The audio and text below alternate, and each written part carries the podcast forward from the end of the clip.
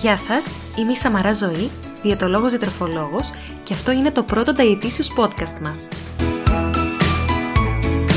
Μια σειρά από σύντομα επεισόδια podcast που θα σας κρατήσουν συντροφιά από 1 έως 24 Δεκεμβρίου. Επειδή τα Χριστούγεννα είναι η αγαπημένη μου γιορτή, αποφάσισα να περάσουμε αυτές τις 24 ημέρες μαζί, μιλώντας για το αγαπημένο μου θέμα, δηλαδή για τη διατροφή.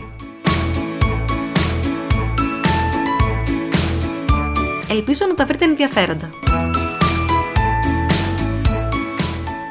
Γεια σας και καλώς ήρθατε σε ένα ακόμη επεισόδιο του Dietitious Podcast μας. Στο σημερινό επεισόδιο θα μιλήσουμε για τη γλουτένη και θα σας απαντήσω στο ερώτημα για το αν σας παχαίνει η γλουτένη. Τι είναι όμως αρχικά η γλουτένη; Η γλουτένη είναι ένα είδος πρωτεΐνης που βρίσκεται σε δημητριακά, όπως ε, στο σιτάρι, στο κρυθάρι, στη σίκαλη, στη βρώμη, στο καμούτ, στο ντίνκελ, στο κουσκού, στο σιμιγδάλι, στη ζέα. Όλα αυτά και άλλα φυσικά έχουν κυρίως γλουτένη, έχουν βασικό συστατικό τη γλουτένη. Ποια όμως δεν έχουν γλουτένη, ποια δημητριακά δεν έχουν γλουτένη, ποια βασικά τρόφιμα δεν έχουν γλουτένη.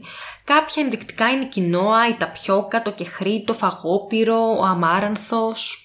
Γενικότερα υπάρχουν στο εμπόριο πάρα πολλά έτοιμα συσκευασμένα προϊόντα τα οποία δεν περιέχουν γλουτένη και έχουν ένα συγκεκριμένο σηματάκι που έχουν το κρυθάρι με ένα ε, απαγορεύεται, με το σήμα με το απαγορεύεται, δεν ξέρω πώς να σας το θέσω, να σας το κάνω να καταλάβετε, ε, αν το δείτε φαντάζομαι θα, θα σας είναι οικείο, τα οποία δεν περιέχουν, είναι gluten free. Πάρα πολλά άλλα τρόφιμα δεν περιέχουν γλουτένη, τα οποία όμως δεν είναι δημητριακά. Α πούμε, κανένα κρεατικό δεν περιέχει γλουτένη, τα ψάρια δεν περιέχουν γλουτένη, τα όσπρια δεν περιέχουν γλουτένη, τα λαχανικά δεν περιέχουν γλουτένη, το ρύζι, το ριζάλευρο, το καλαμπόκι. Πάρα πολλά. Από τη φύση τους δεν περιέχουν γλουτένη, απλά εγώ σας μίλησα για τα δημητριακά. Ποια δημητριακά έχουν ή δεν έχουν γλουτένη. Υπάρχει δυσανεξία στη γλουτένη; Ναι υπάρχει και είναι μια σοβαρή αυτοάνωση κατάσταση που λέγεται κοιλιοκάκι. Η κοιλιοκάκι λοιπόν είναι μια ασθένεια κατά την οποία η κατανάλωση προϊόντων που περιέχουν γλουτένη προκαλεί βλάβη στην εσωτερική επιφάνεια του λεπτού εντέρου, του βληνογόνο. Άρα υπάρχει μια νόσος που απαγορεύει την κατανάλωση γλουτένης. Δεν μπορεί ένα άτομο το οποίο δεν την έχει αυτή την νόσο να σας το θέσω έτσι, να έχει μια τόσο σοβαρή δυσανεξία στη γλουτένη. Αλλά θα σας πω και παρακάτω λίγο μια λεπτομέρεια, μια σημείο, υποσημείωση σε αυτό. Ένα στα 100 άτομα πάσχει από κοιλιοκάκι, ωστόσο υπάρχει μεγάλη υποδιάγνωση της νόσου, καθώς φαίνεται ότι μόνο το 12 με 15% των πραγματικά πασχόντων διακοινώσκεται.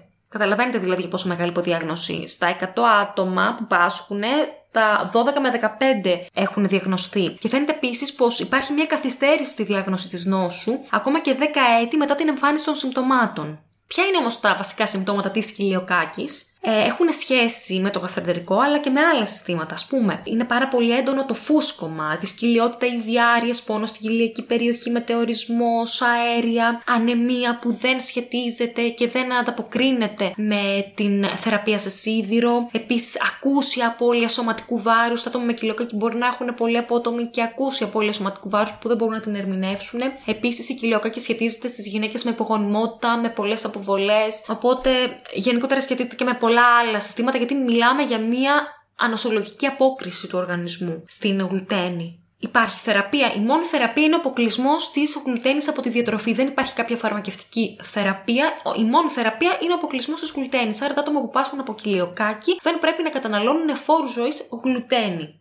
Υπάρχει όμως περίπτωση να έχω δυσανεξία στη γλουτένη χωρίς να έχω κοιλιοκάκι. Ναι υπάρχει και λέγεται μια κοιλιοκακική δυσανεξία στη γλουτένη η οποία μπορεί να μην ενεργοποιεί ενωσολογικούς μηχανισμούς ωστόσο μπορεί να έχει όλες τις εκδηλώσεις από το γαστρεντερικό σύστημα δηλαδή να έχει διάρκεια, δυσκυλιότητα, μετεωρισμούς, πόνο, όλες αυτές τις εκδηλώσεις Ωστόσο, υπάρχει ένα ερωτηματικό στο πόσο σωστά γίνεται η διάγνωση της μη κακική ευαισθησίας δυσανεξίας στη γλουτένη και το πόσο σωστά έχει γίνει αυτή η διάγνωση. Και επίσης υπάρχει ένα ερωτηματικό για το αν πρόκειται για δυσανεξία στη γλουτένη ή στις φρουκτάνες που είναι συστατικά που υπάρχουν στα φαγητά που περιέχουν γλουτένη και υπάρχει περίπτωση μία μερίδα ανθρώπων να μην μπορεί να τις πέψει σωστά, όπως τα άτομα τα οποία έχουν σύνδρομο ευερέθειου του εντέρου, γιατί είναι FODMAP. Οι φρουκτάνες έχουμε πει σε προηγούμενα επεισόδια για το τι είναι τα FODMAPs και τι είναι το σύνδρομο ευερέθηση του εντέρου, αλλά υπάρχει μια περίπτωση να υπάρχει μια σύγχυση ως προς αυτό το κομμάτι. Πώς γίνεται όμως η διάγνωση για την κοιλιοκάκη, η διάγνωση γίνεται από αυστηρά από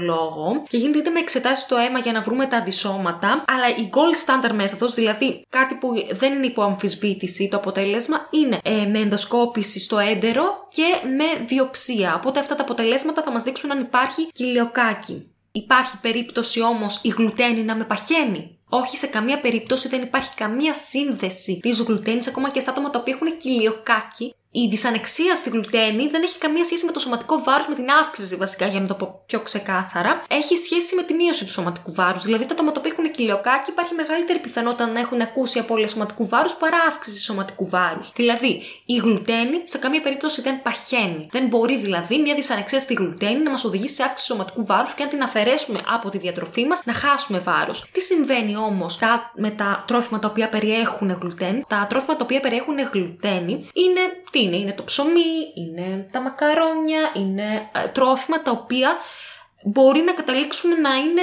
πολύ θερμητικά πυκνά σε Παρασκευές. Οπότε ναι, αν κάποιο άτομο αποκλείσει τη γλουτένη από τη διατροφή του, ακόμα και αν δεν πάσχει από κοιλιοκάκι, είναι πολύ πιθανό να χάσει σωματικό βάρος, αλλά όχι εξαιτίας της γλουτένης, αλλά εξαιτίας του θερμεδικού περιεχομένου των τροφίμων που περιέχουν γλουτένη. Ωστόσο, σε καμία περίπτωση δεν συστήνουμε τον αποκλεισμό της γλουτένης από τη διατροφή κάποιου ατόμου, αν δεν πάσχει από κοιλιοκάκι ή μη κοιλιοκακική δυσανεξία στη γλουτένη. Επίσης, να τονίσω σε αυτό το σημείο ότι αν κάποιο άτομο πιστεύει ότι έχει κοιλιοκάκι, ε, ωστόσο δεν έχει γίνει διάγνωση, να πούμε ότι δεν θα γίνει σωστή διάγνωση αν τις προηγούμενες ημέρες δεν έχει καταναλώσει γλουτένη. Μπορεί να γίνει δηλαδή μια εσφαλμένη εκτίμηση της κατάστασης αν τις προηγούμενες ημέρες το έντερο δεν έχει προσλάβει γλουτένη. Ελπίζω λοιπόν να σας κάλυψα. Δεν θέλω να γίνει πολύ μεγάλο. Είναι πάρα πολύ μεγάλο θέμα η κοιλιοκάκι. Γενικότερα, αν θεωρείτε πως έχετε κάποιες έντονες εκδηλώσεις μετά από κατανάλωση τροφίμων με γλουτένη, μπορείτε να πάτε να μιλήσετε με έναν γαστεντερολόγο. Μιλάμε για μια αυτοάνωση νόσο.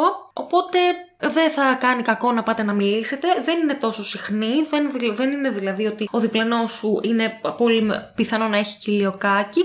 Μην ε, σχετίσετε απλώς την κατανάλωση γλουτένης με το σωματικό βάρος. Δεν έχει καμία σχέση, ακόμα και στα άτομα που πάσχουν.